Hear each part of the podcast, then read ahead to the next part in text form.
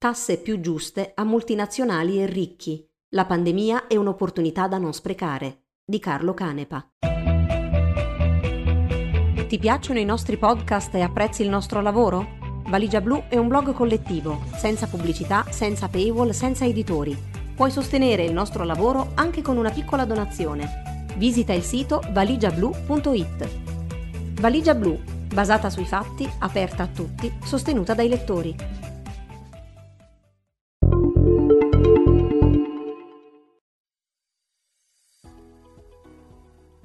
La pandemia sta accelerando sempre di più il dibattito, intensificatosi negli ultimi anni, sulla necessità di rendere più equo il sistema fiscale a livello internazionale. Da un lato si sta discutendo molto della tassa minima globale per le multinazionali che spostano i profitti in paesi con un fisco più vantaggioso, dall'altro c'è una crescente richiesta in parecchi stati di aumentare le imposte sui cittadini più ricchi, con l'introduzione di un contributo di solidarietà legato solo al periodo dell'emergenza o di una vera e propria tassa patrimoniale sulla ricchezza complessiva. Sul primo punto, un'importante novità è di recente arrivata dal presidente degli Stati Uniti Joe Biden e dalla segretaria al Tesoro Janet Yellen, che a fine marzo hanno presentato l'American Jobs Plan, un programma di rilancio dell'economia da circa 2 mila miliardi di euro, per intenderci una cifra superiore al PIL annuale dell'Italia. Per finanziare questo progetto, Yellen e Biden hanno proposto l'aumento di alcune tasse, andando nella direzione opposta intrapresa dal suo predecessore Donald Trump. Il presidente degli Stati Uniti è pronto anche ad annunciare nuove risorse per l'assistenza all'infanzia e l'istruzione, aumentando le tasse ai più ricchi, nello specifico sui guadagni sui titoli azionari. In generale, la necessità di trovare nuove risorse e di contrastare le disparità sociali ha fatto crescere l'attenzione di parecchi paesi proprio sullo strumento delle tasse e diverse istituzioni economiche, tra cui il Fondo Monetario Internazionale, FMI, e l'Organizzazione per la Cooperazione e lo Sviluppo Economico, OCSE, hanno preso una posizione in merito. Ma quali sono i dettagli delle proposte degli ultimi giorni per rendere più giusto il sistema fiscale internazionale, alzando le imposte alle multinazionali e ai ricchi? Hanno possibilità concrete di diventare realtà oppure rischiano di rimanere scritte nel vento? Abbiamo cercato di fare un po' di chiarezza. Che cos'è l'aliquota minima globale per le multinazionali. Per finanziare gli investimenti infrastrutturali dell'American Rescue Plan, ora all'esame del Congresso americano, Yellen e Biden hanno proposto di alzare l'aliquota con cui sono tassati i redditi delle società, corporate tax rate, negli Stati Uniti dal 21% al 28%. Nel 2017 Trump aveva abbassato questa aliquota dal 35% all'attuale 21%, con l'obiettivo di rendere il paese più competitivo dal punto di vista fiscale, ma ottenendo scarsi risultati. In generale, come hanno spiegato gli economisti Francesco Saraceno e Tommaso Faccio, le evidenze empiriche raccolte negli ultimi decenni hanno messo in dubbio la validità della cosiddetta teoria dello sgocciolamento, trickle down economics, secondo cui l'abbassamento delle imposte alle società si traduce automaticamente in maggiore crescita e in maggiori benefici per le fasce più povere della popolazione. Il calo della corporate tax rate non è stata però una peculiarità soltanto statunitense. Secondo una recente analisi pubblicata dal think tank americano Tax Foundation, tra il 1980 e il 2020 l'aliquota media a livello mondiale si è quasi dimezzata. Oggi la percentuale media pesata sul PIL è del 25,9%, nel G20, che riunisce le principali economie del mondo, è del 26,5%, tra i membri OXE del 26,3% e nell'Unione Europea del 26,5%. Sono percentuali abbastanza in linea tra di loro, ma diversi paesi, per lo più piccoli, hanno percentuali parecchio più basse, creando grossi squilibri. L'American Rescue Plan di Yellen Biden avanza dunque un'altra novità, ancora più importante a livello internazionale, la cosiddetta aliquota minima globale sulle multinazionali, una potenziale rivoluzione, come l'ha definita Bloomberg, tra gli altri. Le imprese multinazionali sfruttano le lacune e le asimmetrie delle regole fiscali internazionali per trasferire artificiosamente gli utili in paesi con regimi fiscali più vantaggiosi ed evitare di pagare la loro giusta aliquota fiscale, spiega l'Ocse, Detta altrimenti, la digitalizzazione dell'economia e le politiche di alcuni stati hanno permesso alle multinazionali, avvantaggiate rispetto ad aziende radicate sul territorio, di eludere il fisco, senza necessariamente violare la legge. Queste strategie privano i governi di risorse significative, impiegabili in settori come l'istruzione e la sanità, con stime di perdite di gettito che vanno dagli oltre 80 miliardi di euro ai 200 miliardi. Questo problema non è una novità, anzi, viene identificato con la sigla BEPS, dall'inglese Base Erosion and Profit Shifting, ossia erosione della base imponibile e trasferimento dei profitti, e dal 2013 è al centro di un progetto dell'Ocse che in collaborazione con il G20 ha messo insieme oltre 135 Stati nel mondo per trovare soluzioni concrete alle strategie di elusione fiscale. Insomma, le trattative vanno avanti da tempo. La proposta di Yellen e di Biden arriva dopo una campagna elettorale per le presidenziali di novembre 2020 in cui i democratici hanno spinto molto sulla necessità di tassare di più le multinazionali, ha spiegato a Valigia Blu Tommaso Faccio, Head of Secretariat all'ICRICT e docente di diritto tributario alla Nottingham University Business School nel Regno Unito. Già da anni a livello internazionale si dibatte sulla necessità di introdurre un'aliquota minima globale, ma solo oggi sembrano finalmente esserci le condizioni politiche per provare a trasformarla in realtà.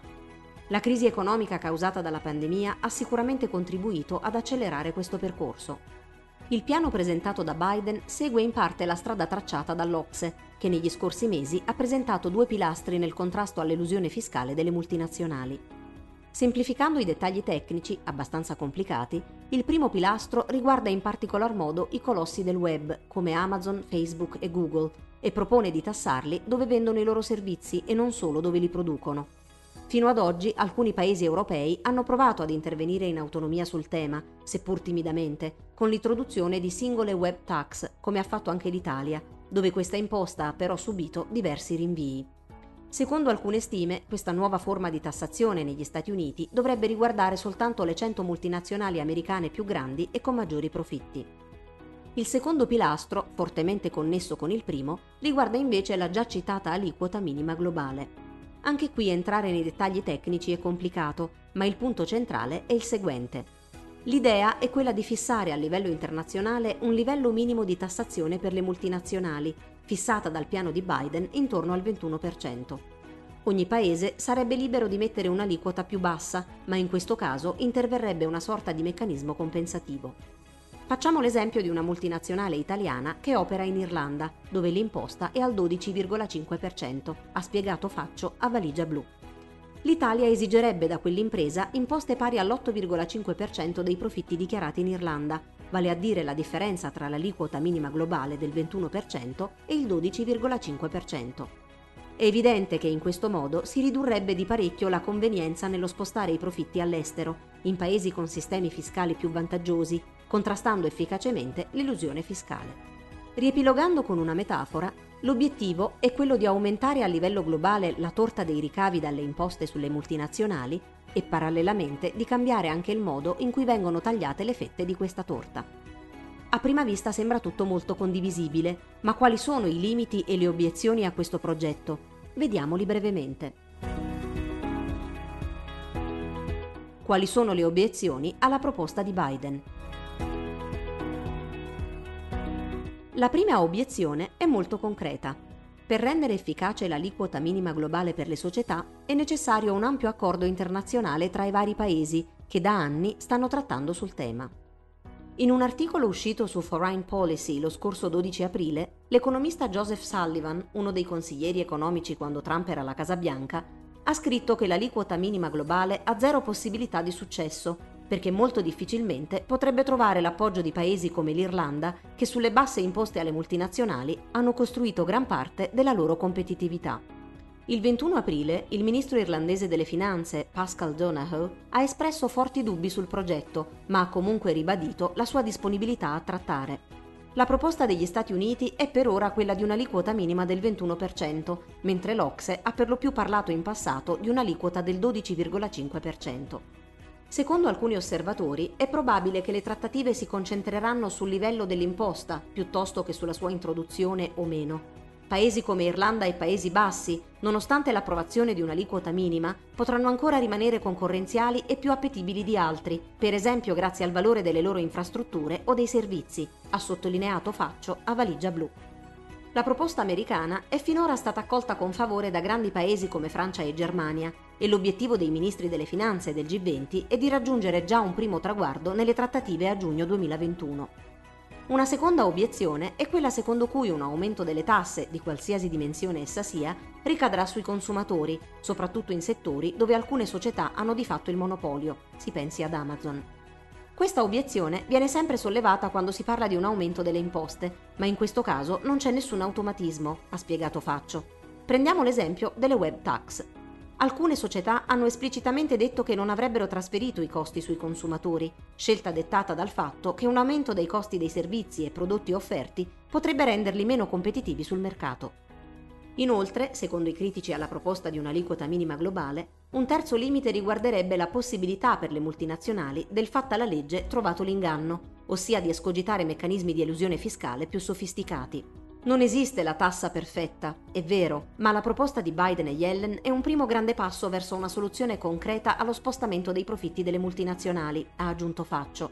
Esistono le stime di quanto gettito viene perso per il fenomeno dell'elusione. Se dopo l'introduzione di un'aliquota minima ci si accorgesse che le cifre recuperate sono in linea con quelle previste, vorrebbe dire che la misura funziona. Altrimenti servirà prendere ulteriori accorgimenti.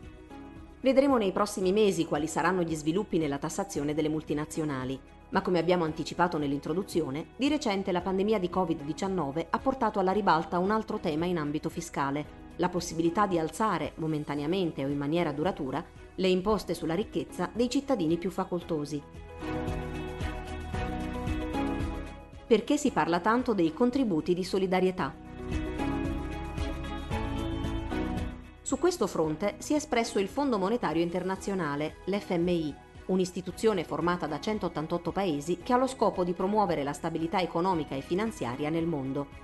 Per aiutare a raggiungere i bisogni finanziari legati alla pandemia, i politici potrebbero prendere in considerazione un contributo temporaneo per la ripresa post-Covid, da applicare a chi ha un reddito o una ricchezza elevata, ha scritto l'FMI nel suo Fiscal Monitor di aprile 2021.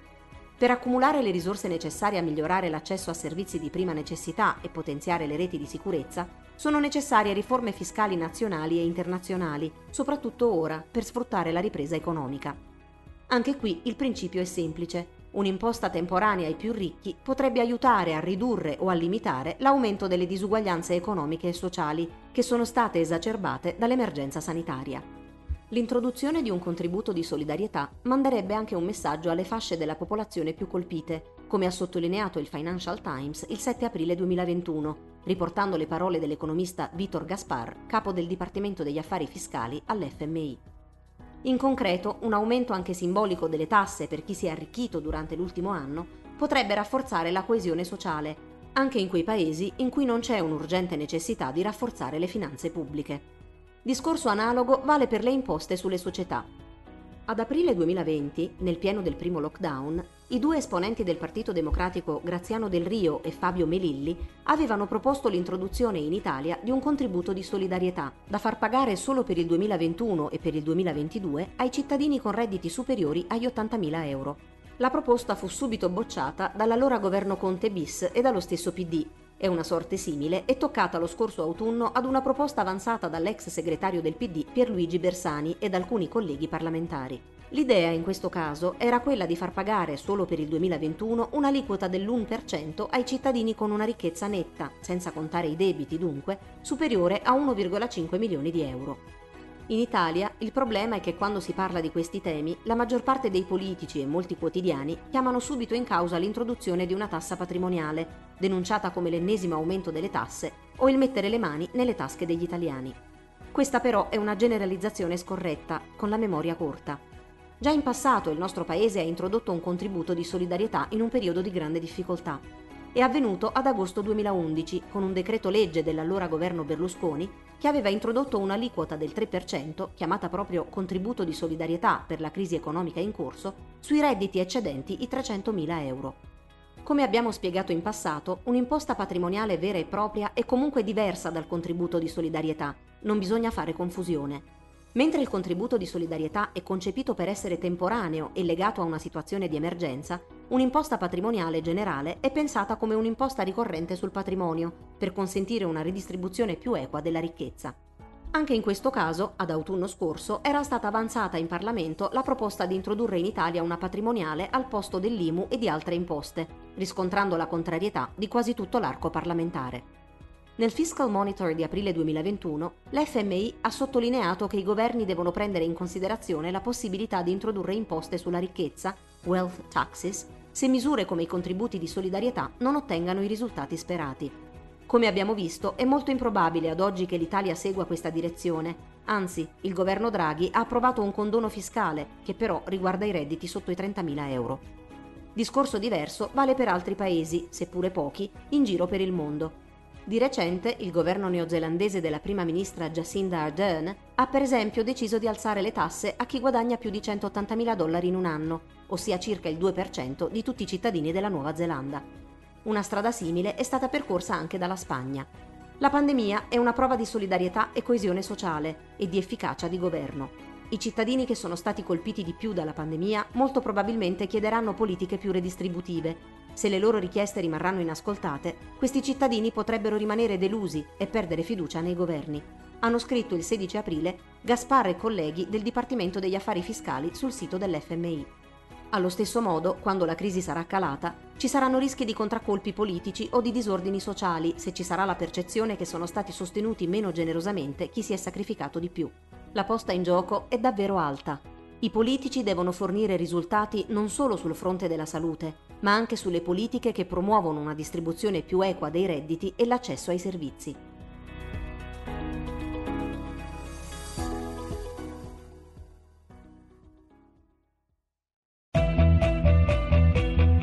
Ti piacciono i nostri podcast e apprezzi il nostro lavoro? Valigia Blu è un blog collettivo, senza pubblicità, senza paywall, senza editori. Puoi sostenere il nostro lavoro anche con una piccola donazione. Visita il sito valigiablu.it. Valigia blu, basata sui fatti, aperta a tutti, sostenuta dai lettori.